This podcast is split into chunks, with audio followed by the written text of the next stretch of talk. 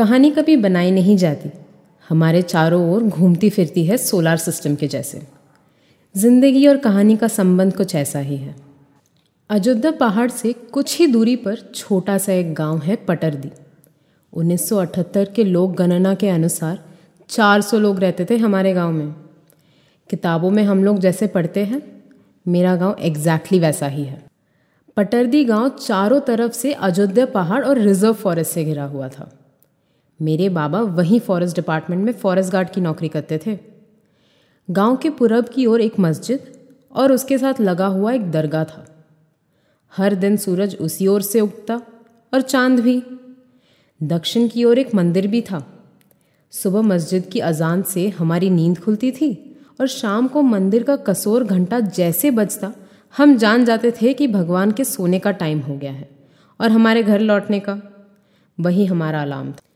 इसके अलावा एक पोस्ट ऑफ़िस, एक दवाखाना और एक स्कूल था। स्कूल में टीचर लोगों से हम खूब डरते थे। पर जिस दिन स्कूल में इंस्पेक्टर या ऑडिटर आते थे, उन लोगों के डरने की बारी आती थी। स्कूल के गेट के बाजू में एक बड़ा सा नीम का पेड़ था। वहीं पे हम सब मिल बांट के टिफ़िन खाते थे। नीम के पेड़ से चार रास्ते चारों दिशाओं में जाते थे। कोई किसी का घर पूछता तो नीम के पेड़ को कंपस बना के तुरंत बता देते थे कि कौन सी दिशा में जाना है उनको।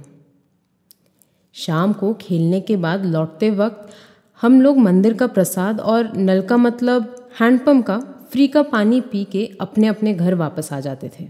मैं, हनीफ, सुजन और हमारे सारे दोस्तों के रोज़ का शाम का रूटीन यही था। उम्र से बड़े जो लोग थे, मंदिर के आँगन में ताश खेलते थे। नहीं तो अपनी अपनी बातें एक दूसरे से शेयर किया करते थे। हर रोज़ इतनी बातें उन लोगों के मन में कहाँ से आती थी? ये मेरे लिए एक मिस्ट्री थी। अब मैं रियलाइज़ करता हूँ, शायद इसलिए वी के कृष्ण मेनन का यूनाइटेड नेशंस में दिया हुआ स्पीच आज भी सबसे लंबा स्पीच क्यों है? तकरीबन साढ़े नौ घंटे का स्पीच है। हम इंडियंस बातें ही करना इतना पसंद करते हैं। लेकिन आजकल क्या बात करनी है, ये सोचना भी मुश्किल हो गया है। किसी के ऊपर भी आरोप लग सकता है। जैसे नदी में मुर्दा लाश बहती है, वैसे ही। ज़िंदगी भी नदी के बहाव के खिलाफ तैरने की हिम्मत नहीं करती। हमारे टाइम पे ज़्यादातर घरों में इलेक्ट्रिसिटी नहीं थी, लेकिन उसकी कमी ज़्यादा महसूस ही नहीं होती, क्योंकि हमें लगता था रात में अंधेरा और दिन में रोशनी। यही नियम था। और रात को पढ़ाई के बाद ठीक साढ़े आठ बजे हम छत पे पहुँच जाते थे। क्योंकि हर दिन उसी टाइम पे एक हवाई जहाज़ ऊपर से गुजरती थी। और हम टॉर्च की रोशनी से उसको लाइट दिखाते थे, क्योंकि हमें लगता था कि पायलट को वो लाइट दिखती होगी। मैं जब सात आठ साल का था, तब उन्नीस फुटबॉल का वर्ल्ड कप था। मंदिर के आँगन में सबने मिलकर एक ब्लैक एंड वाइट टीवी लगाया था, एक महीने के लिए। फुटबॉल वर्ल्ड कप देखने के लिए वहीं पे गाँव के सब लोग मिलते थे। उसी फुटबॉल के ज़रिए दुनिया के बाकी के देशों के बारे में पता चला था। तब हम लोग सब सपने भी एक साथ देखा करते थे। तब राजनीति अपनी अपनी दुकान चलाने के लिए हमारे अंदर इतनी जहर नहीं घोलती थी। कब हम सबके सपनों में खाली अपना और मेरा आने लगा, किसी को मालूम नहीं पड़ा। मेरा घर, मेरा जीवन, मेरी गाड़ी, मेरा सपना, सब कुछ मेरा। टीवी न्यूज़पेपर होर्डिंग रेडियो हर जगह पे मेरा वाला कॉन्सेप्ट का ही दबदबा है हैप्पी वाले इमेज के साथ। हर दिन लोगों के दिमाग में बार बार इसका प्रचार होते होते लोग सोचने लगे कि यही ज़िंदगी का असली मकसद है। जो लोग इसमें नाकामयाब हैं, वो लोग भी इसको पाने के लिए हर तरह की कोशिश में लगे हैं। जो लोग ये मानने के लिए तैयार नहीं हैं, वो लोग धीरे धीरे मार्जिनलाइज हो जाते हैं। डेमोक्रेसी में मेरा वाले कॉन्सेप्ट को ही बहुमत मिला और सबने उसको खुशी खुशी अपना लिया। लेकिन डेमोक्रेसी केवल एक नंबर ही नहीं, एक कल्चर भी है, जो हमारे लिए अनजान रह गया। लेकिन अगर बहुमत से किसी को प्रायोरिटी देना है तो मोर को नहीं, कौए को ही नेशनल बर्ड होना चाहिए था। हमारे सबके मन में ये जो धीरे धीरे बदलाव आया है वो बिना किसी कारण अचानक से नहीं आया। ह्यूमन माइंड बहुत ही कॉम्प्लिकेटेड है। मन की बातें और मन के बारे में बातें, दोनों में ज़मीन आसमान का फ़र्क है। कॉलेज में पढ़ा था पैवलॉव उन्होंने ह्यूमन माइंड को साइंटिफिक तरीके से समझने की कोशिश की थी। इसके लिए उन्होंने एक लैब बनाया था टावर ऑफ़ साइलेंस नाम का, जहाँ पर साइंटिस्ट रिसर्च और एक्सपेरिमेंट्स करते थे। मन की बातें और मन के बारे में बातें। दोनों में एक चीज़ कॉमन है, वो है साइलेंस खामोशी। यही खामोशी बार बार मुझे मेरे अतीत में ले जाती है। जहाँ चारों ओर खामोशी ही खामोशी थी, जहाँ दुनिया की बड़ी सी बड़ी घटना ज़रा सा भी हलचल ना मचा पाए। लेकिन तालाब के ऊपर से बहती हुई हवा जो मीठी सी धुन बनाती थी, वो उस खामोशी को और भी खामोश कर देती थी। इसी खामोशी को याद करते हुए एक छोटी सी घटना याद आई। जब ट्विन टावर गिरा था तो लादन की खोज सारी पृथ्वी पे जारी थी।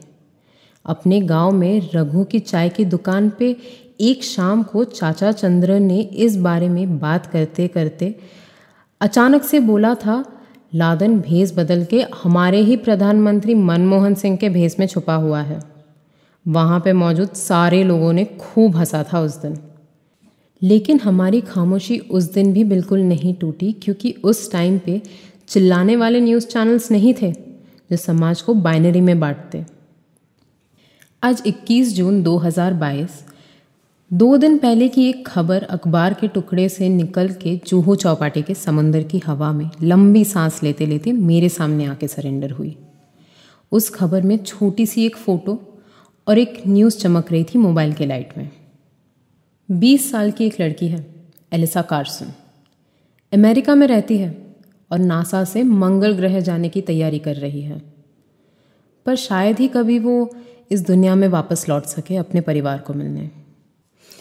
ये खबर पढ़ते पढ़ते अरब सागर की आवाज़ मेरे कानों से दूर चली जा रही थी और दूर लाइट हाउस की छोटी सी लाइट में और एक बार, पटरदी की एकमात्र एस बूथ नज़र आई। जहाँ इराक वॉर के टाइम पे हनीफ की बड़ी दीदी दिन रात अपने पति के फ़ोन कॉल का इंतज़ार करती थी। वो जॉब के लिए गए थे इराक। शुरू शुरू में वो भी हमारे जैसे ही कपड़े पहनती थी। लेकिन इंतज़ार करते करते एक दिन उन्होंने भी हिजाब पहनना शुरू कर दिया। और रात के अरब सागर के अंधेरे में वो भी एक दिन एलिसा कार्सन के जैसे लापता हो गई। सुना है बारह साल तक किसी की खबर ना मिलने पर कानूनी तौर पे उसको मृत घोषित कर दिया जाता है। मैं भी आखिरी बार पंद्रह साल पहले गया था हमारे गाँव। शायद उनके लिए मैं भी मृत हूँ। इस समुंदर के पास शाम को ऑफ़िस से लौटते वक्त हर दिन थोड़ी देर के लिए मैं बैठता हूँ।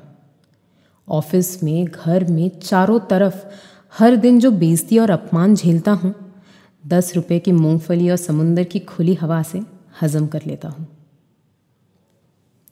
ये समुंदर मुझे समझता है।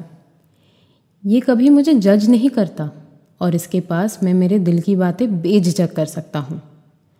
मैं और मेरे जैसे बहुत लोग हैं जिनका हर दिन का दुख दर्द, अपमान, खुशी, निराशा, क्रोध सब कुछ मिलके समुंदर के ऊपर काले बादल बन जाते हैं। अचानक से भेलपुरी वाले के रेडियो पर किशोर कुमार के गाने के बीच एक घोषणा आती है। मौसम विभाग ने मुंबई में अगले 48 घंटे तक भारी बारिश का रेड अलर्ट जारी किया है। ट्रेन और फ्लाइट्स के देर से चलने की संभावना है। सलमान अख्तर की दो लाइनों से कहानी जारी रहेगी। मुश्किल से जो लब तक आई है, एक कहानी वो भी है। मुश्किल से जो लब तक आई है, एक कहानी वो भी है। और जो अब तक नहीं कही है, एक कहानी वो भी है।